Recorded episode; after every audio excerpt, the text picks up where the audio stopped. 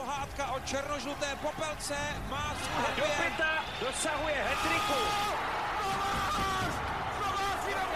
Kometa je pojď na padesát letech zpátky na obrovek. Si dovolil Robert Kysa.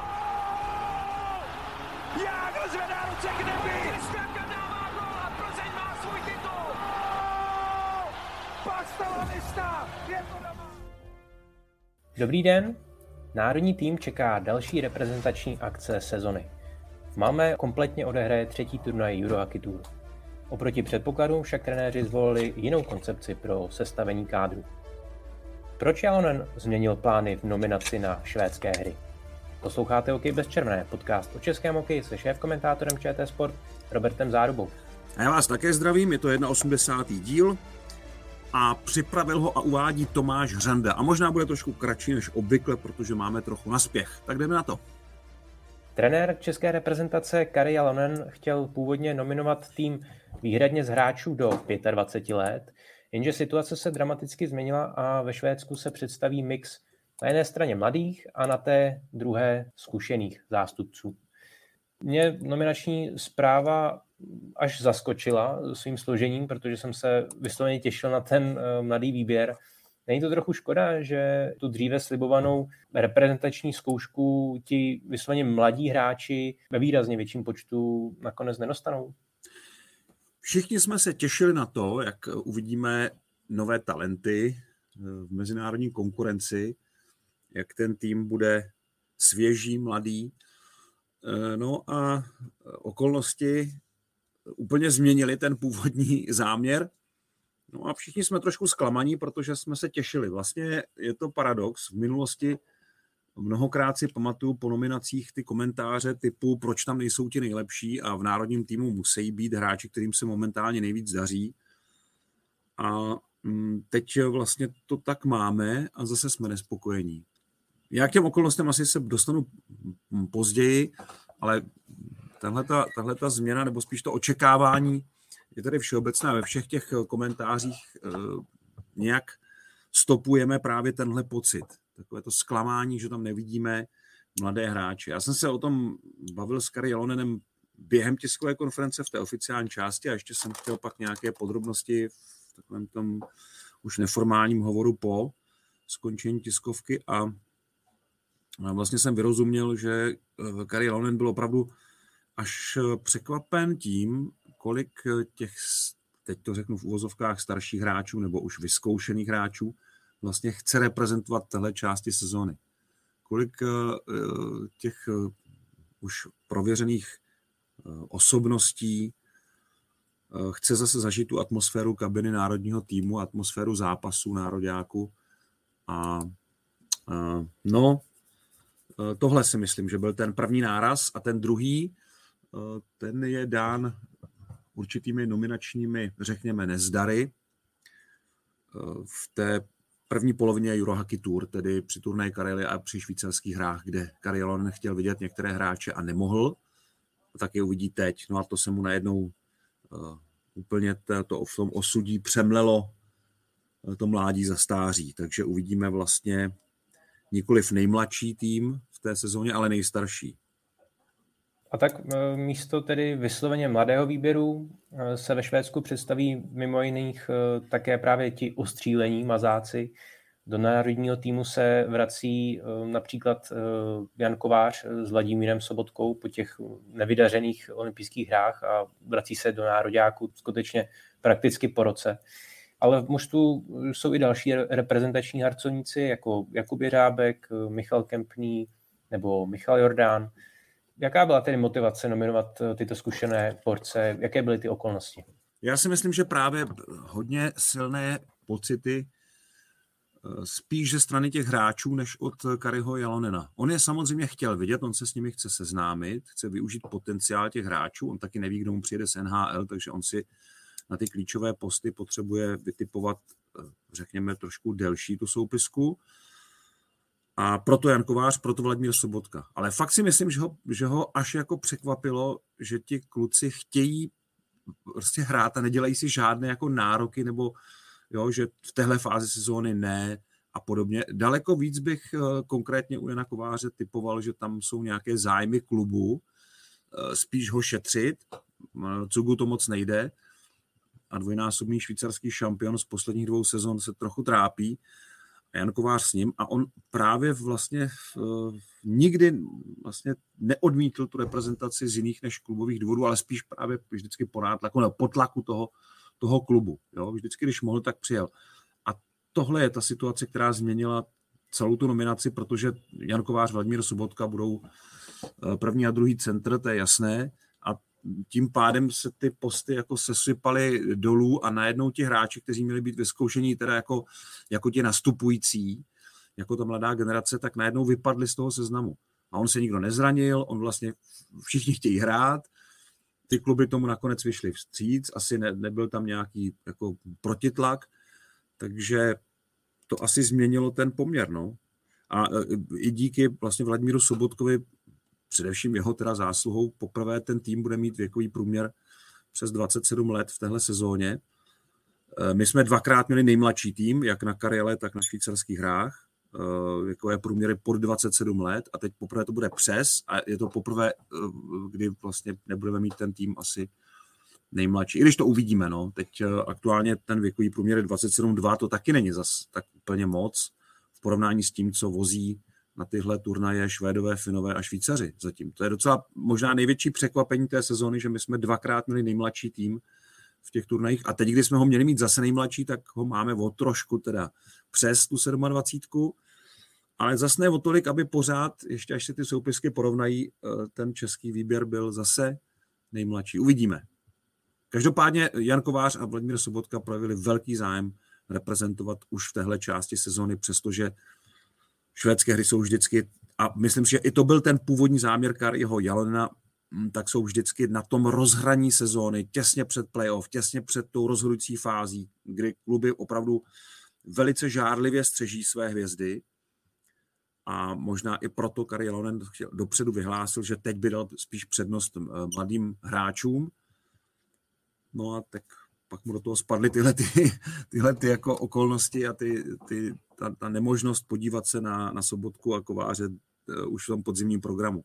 Takže shoda okolností, ale berme to tak, jak to je. No. Samozřejmě je to ústup trochu z toho původního plánu, ale je celkem logicky zdůvodnitelný.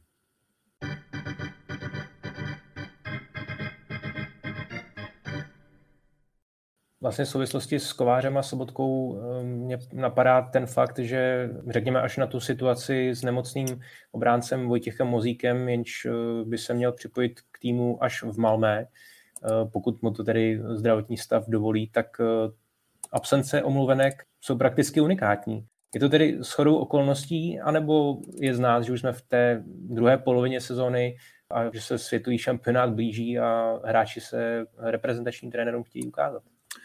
Tohle je velmi zvláštní úkaz už posledních pár měsíců v národním týmu a už to zažil předtím Filip Pešan, který taky těch omluvenek neměl moc a je spíš zájem reprezentovat, hrát za národní tým, který byl vždycky silný, ale občas z toho byly nějaké výjimky a občas z toho byly nějaké omluvy anebo dokonce výmluvy.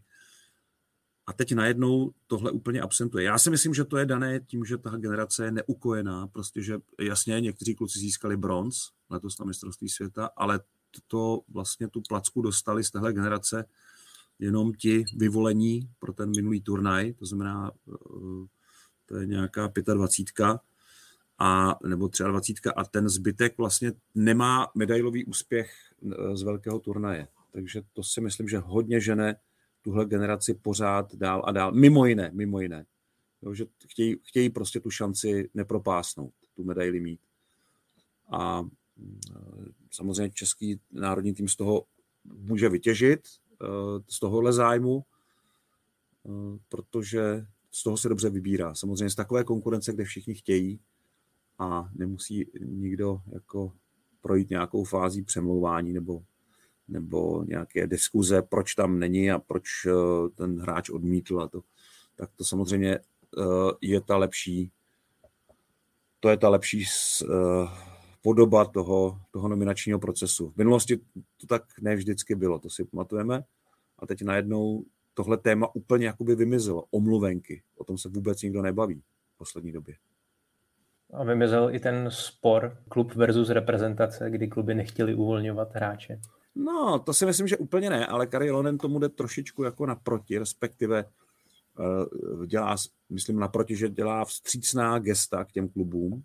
Myslím si, že by určitě vzal Lukáše Sedláka z Pardubic teď, ale možná tam cítil nějaký náznak, možná tam byl nějaký, ale to spekuluju, protože on zase s Radimem Rulíkem má výbornou spolupráci z dvacítek, takže, takže nevím, jestli tam do toho někdo zasáhl, ale třeba si řekl, že vyjde vstříc trošičku jako Pardubicím, že, že vezme Adama Musila, který je hodně nevytížený v té čtvrté lajně. Mimochodem, i tohle je docela zajímavý úkaz, kdy Kari Jalonen si bere hráči, kteří v té extralize nenaplňují úplně ten svůj potenciál a nejsou, možná nemají takové vytížení. Jo? Adam Musil je typický příklad, to je kluk, který vlastně v Pardubicích spadl až do čtvrté lajny, ale pořád je to hráč s mezinárodním potenciálem a on si ho vezme a chce ukázat, ten kluk na to má a třeba to pomůže i jemu. A pro, pro Adama třeba tohle je skvělá možnost, jak ukázat, já tam prostě nepatřím do čtvrtý lajny v jakýmkoliv českém klubu, mám být úplně někde jinde.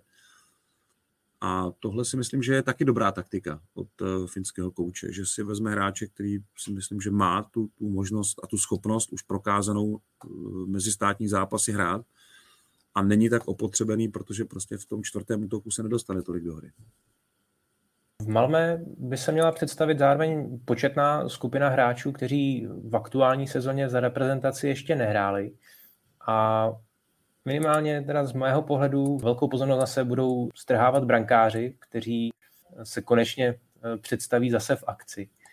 Zatímco olomoucký golman Jan Lukáš s národním týmem jen trénoval a do Švédska se nepřesune, tak dvojice Petr Kváča z Liberce a Aleš Stezka z Vítkovic se trenérům předvedou konečně v těch ostrých zápasech. Na postu brankáře paradoxně možná největší odvaha trenérů, ale on je to zase dané tím, že i na to mistrovství světa vlastně ten tým šel do toho strojící mezinárodně hodně málo zkušenou a vlastně bez velkého turnaje pro, pro všechny tři. A teď je tu snaha trošku víc, nemám rád to slovo ohrát, ale vlastně víc prověřit a dopřát ty zkušenosti. Dvojici, která v extralize dlouhodobě se ukazuje výborně, ale Stezka po mém soudu je teď nejlepší brankář v extralize. Při vší úctě k těm ostatním konkurentům dlouhodobě v celé té sezóně je, má nejstabilnější výkonnost. A Petr Kváča, to je zase nejstabilnější výkonnost posledních tří sezón za sebou. Takže dlouhodobě dva brankáři, kteří si to opravdu zaslouží, nejsou to nějaké teď jejich výkyvy směrem nahoru, které by je dovedly do té nominace. A oni mají dohromady odchytáno šest zápasů v národním týmu, takže to je strašně málo a byla by škoda je, je neprověřit víc.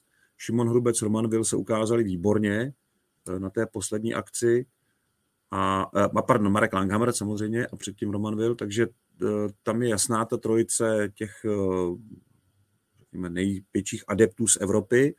No a za nimi bude dobře, když se budou tlačit brankáři na, na tom čtvrtém, pátém řádku případných úvah k mistrovství světa, protože nikdy nevíte, co se může stát.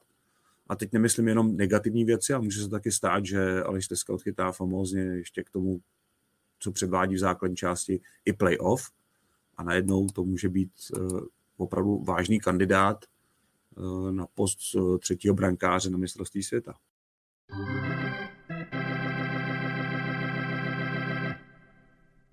Nováčkem bude obránce Ondřej Vála z Pardubic. Možná trochu překvapivě, protože on je v těch Pardubicích trošku schovaný za těmi zkušenějšími hmm. reprezentačními kolegy. A v útoku by se měli ukázat ti, kteří toho zatím za reprezentaci moc nestihli. Například Jan Bambula, Oskar Flin, Kristof Hrabík nebo legionáři z Finska, Lukáš Jašek s Michalem Kovařčíkem.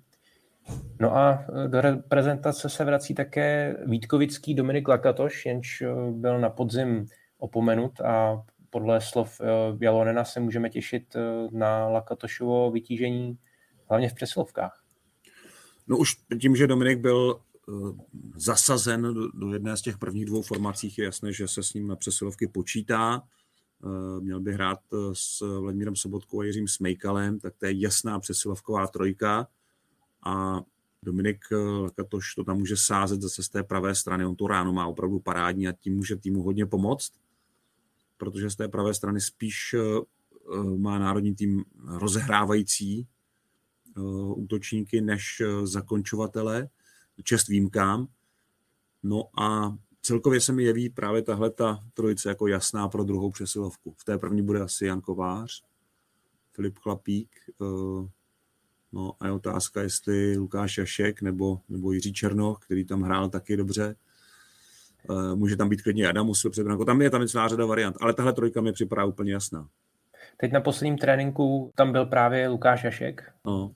Já jsem tréninky neviděl teda, no. Ještě já, si, já vlastně uvidím první až rozbruslení v Malmö. Jaký je tedy program uh, národního týmu v Malmö a na co se mohou diváci České televize těšit? Na všechny zápasy českého týmu. Ten první začíná v osmnáct padesát pět uh, ve čtvrtek. To tedy tradiční rytmus čtvrtek, sobota, neděle. Ve čtvrtek začínáme s domácími Švédy. Pro český tým je to ten typ turnaje, kdy se nestěhuje, to znamená odehraje to ve dvou barvách dresů. Začínáme s domácími Švédy a svým způsobem to bude zápas o první místo v Evropské hokejové tour, protože Švédové jasně vedou a český tým je nejblíž. A pokud by dokázal vyhrát, tak by se ten boj o první místo zase jako zdramatizoval. I když jsme v polovině, tak Švédové určitě teď, jak byli úspěšní na podzim, tak teď zase všechno neprohrají, takže je jasné, že tenhle duel může prakticky určit toho vítěze, nebo může Švédům hodně pomoct, a, a nebo to zdramatizovat takhle. Ne určit vítěze, ale, ale buď se to přikloní tak, nebo tak, buď to bude už pro Švédy jako klidné, klidný konec, jakkoliv oni zase tak úplně nelpí na téhle trofeji, a nebo český tým může to zařídit tak, že doma potom na českých hrách se to odehraje, to, to klíčové utkání, teprve tam, ale to by potřeboval trošku zabodovat v tomhle turnaji a zvlášť v tom prvním zápase. V sobotu potom a v neděli hrajeme v poledne zápasy s Finskem a se Švýcarskem. Ten první zápas vysíláme i se studiem na programu Č T Sport a máme tam jedno zajímavé překvapení v přestávkovém programu, kdy Jiřího Helcla na chvilku vystřídá někdo jiný, kdo povede ten program a víc prozrazovat nebudu. A víkendové zápasy uvidí diváci ty naše, tedy zápasy českého týmu na programu Č T dva, vždycky, jak říkám, v poledne, a zápas Švédsko-Švýcarsko a Finsko-Švédsko na programu Č T Sport, ale jenom řekněme část a potom ze záznamu. Ale samozřejmě všechny zápasy jsou k dispozici na programu Č T Sport Plus, ke kterému se diváci dostanou jednoduše přes dva, dvě nebo tři kliknutí červeného tlačítka podle jednoduchého návodu. Takže vysíláme kompletní turnaj v tom velice nabitém, tradičně nabitém druhém únorovém víkendu. A v přestávkách nabídneme ještě nepoužité části dokumentu Systém, které jsme tentokrát přeskupili do takových mini dokumentů o jednotlivých aktérech toho posledního bronzového mistrovství světa. A začneme s Jiřím Černochem, který je součástí i tohoto týmu, a s Kari Jalonenem. To bude určitě další zajímavá sonda, protože těch velice zajímavých nepoužitých výpovědí jsme z té konečné verze dokumentu vyřadili docela hodně, ale nechceme o ně diváky ochudit, takže je nabídneme teď o víkendu v přestávkovém programu. A možná jenom krátce ještě k soupeřům na třetí akci Euro Hockey Tour. Švédové jako domácí tým určitě sestaví velice kvalitní, silný tým. Co Finové a Švýcaři, jak si zatím vedou v této sezóně? Protože Švýcaři vlastně v těch prvních dvou turnajích dost bodovali. Pro Švýcary je to důležitý ročník, protože oni se poprvé představují jako pravidelná jednotka E H T čka, takže hodně vsadili na ty první dva turnaje a teď uvidíme. Oni tu skupinu hráčů mají trochu užší, která reprezentuje pravidelně, a daleko méně jsou náchylní k těm zkouškám nových a nových hráčů než ti další tři účastníci Euro Hockey Tour.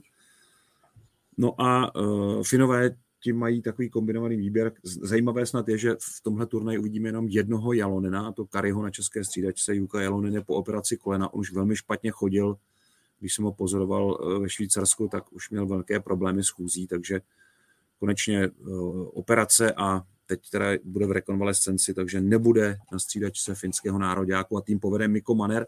A je to zase taková směs nových hráčů, mistrů světa, olympijských vítězů, velice pestrý výběr, ale pořád Finové si drží takový ten rytmus zhruba dva turnaje na jednoho hráče maximálně v sezóně, takže podle toho se řídí a tak bude vypadat i ten jejich tým v Malmö.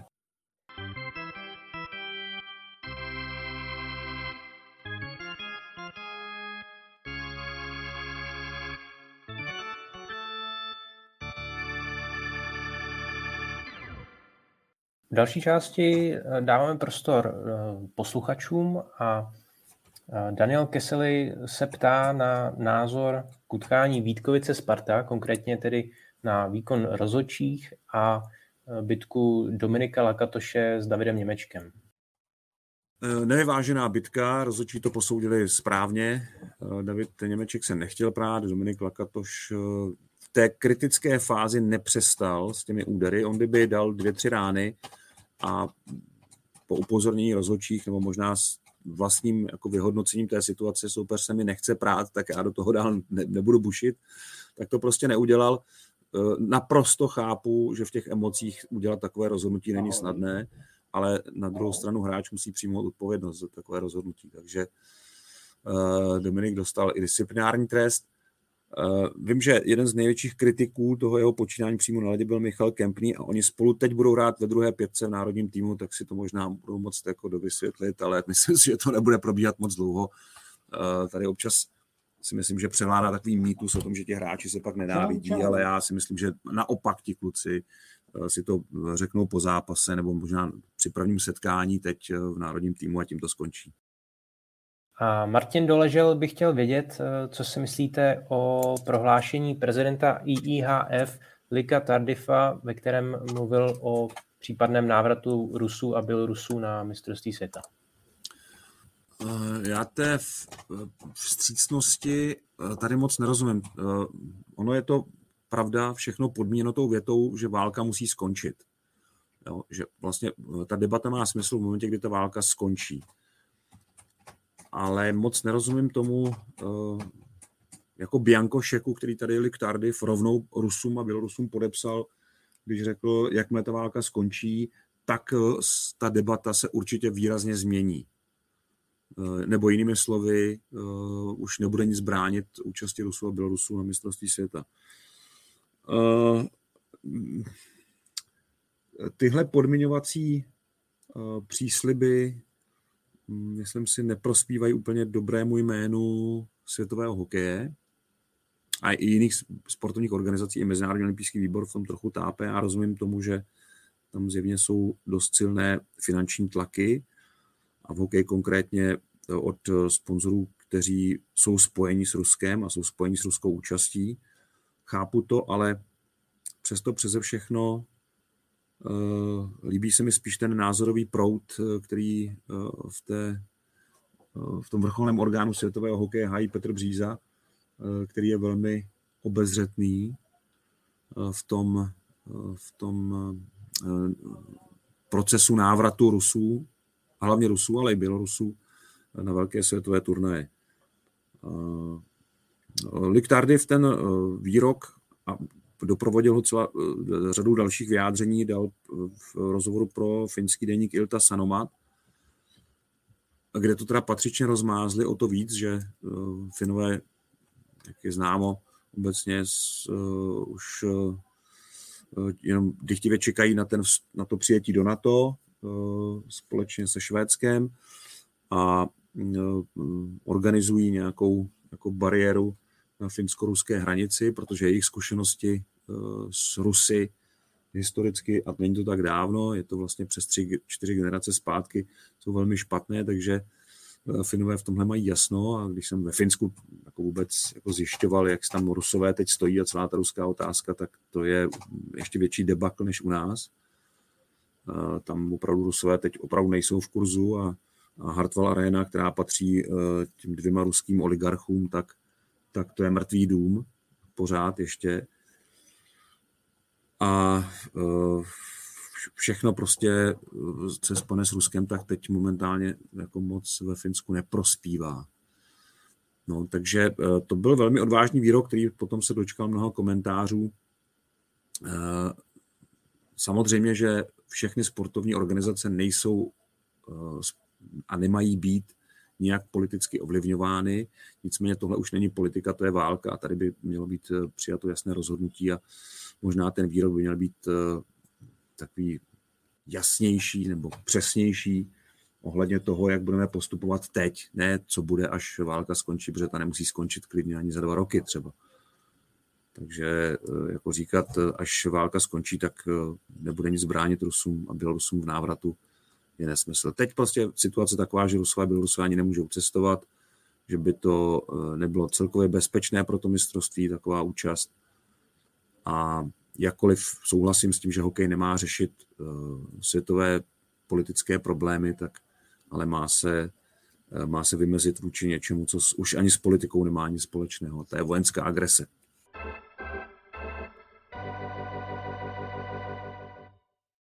V Malmö se odehraje jubilejní stý turnaj v historii Euro Hockey Tour. Kterých pět akcí z devadesáti devíti odehraných vyvolalo největší pozornost? Ta stovka, to je takový náš objev nebo zjištění a je to docela zajímavé, že už se odehrálo devadesát devět turnajů, z nichž teda Rusové vyhráli skoro třetinu, třicet, Finové dvacet sedm, Švédové dvacet pět, Češi sedmnáct, Švýcaři žádný. A ten stý turnaj opravdu jubilejní, myslím si, že ta stovka unikne pozornosti všech. No možná teď už ne, ale že to bylo opravdu vlastně náhodou. Třeba si vedu evidenci těch turnajů od začátku a teď na mě vlastně vyskočila ta stovka. Takže číslo pět je takzvaný Nagano test, neboli turnaj, myslím, že tenkrát to byla Baltika už, v roce devatenáct set devadesát sedm, kdy Ivan Hlinka vzal uh, takový zárodek toho olympijského týmu, tedy respektive té evropské části olympijského týmu, který potom vyhrál v Naganu uh, do Moskvy a uh, tam jsme porazili Rusy sedm jedna, sedm nula. Dali jsme jim sedm gólů určitě a pak ještě v finále jedna nula. Byl to skvěle odehraný turnaj od všech uh, hráčů. Tehdy jsme hodně spekulovali, kteří se nakonec nevyjdou do té olympijské nominace. No, ale bylo jasné, že Vladimír Růžička, kapitán toho výběru, tam bude zcela jistě. Takže to, to je číslo pět. Číslo čtyři, turnaj Baltiky od čtyři roky později, v roce dva tisíce jedna. Tehdy to byl takový závan opravdu těch největších bitev Česko-Rusko v tom, v tom rozhodujícím utkání turnaje. Proto si to pamatuju a vím, že jsme ten turnaj vyhráli. Číslo tři je turnaj Karjaly, to byl dlouho pro nás zakletý turnaj, my jsme nedokázali ve Finsku vyhrát a povedlo se to až v roce dva tisíce dvanáct, kdy se hrálo v Turku a tehdy chytal Ondřej Pavelec a byl tam Petr Nedvěd, kteří zařídili takové rozhodující momenty. No a dva nejsilnější zážitky, alespoň po, po mém teda soudu a podle mé paměti, jsou tyto. Číslo dvě, a to je turnaj české hry v, v Karlových Varech v roce dva tisíce devět, kdy v K V aréně řádil Jiří Hudler. On v tom turnaji dal pět gólů, včetně hat-tricku proti Rusům v tom posledním zápase a byl to jeden z nejpozoruhodnějších individuálních výkonů, neprávem zapomenutý možná, takže ho teď připomínám. A číslo jedna, podle mě nejlepší divácká kulisa ve vší úctě k Budvar aréně a českým hrám v Českých Budějovicích, tak pro mě je to rok dva tisíce jedenáct a české hry v Brně, kde startoval Jaromír Jágr v zápase proti Rusku jedna plus tři, jeho nejlepší zápas proti Rusům v kariéře a opravdu neuvěřitelná, neuvěřitelná atmosféra v tomhle utkání. Takže to je pro mě číslo jedna z těch devadesáti devíti turnajů Evropské hokejové tour. Z dalšího dílu podcastu Hokej bez červené je to všechno. Připomínám, že naše podcasty najdete na webu čtsport tečka cz, ve všech podcastových aplikacích nebo na YouTube. Mějte se fajn. Mějte se krásně a příští pozdravení už z Malmö. Krásný den.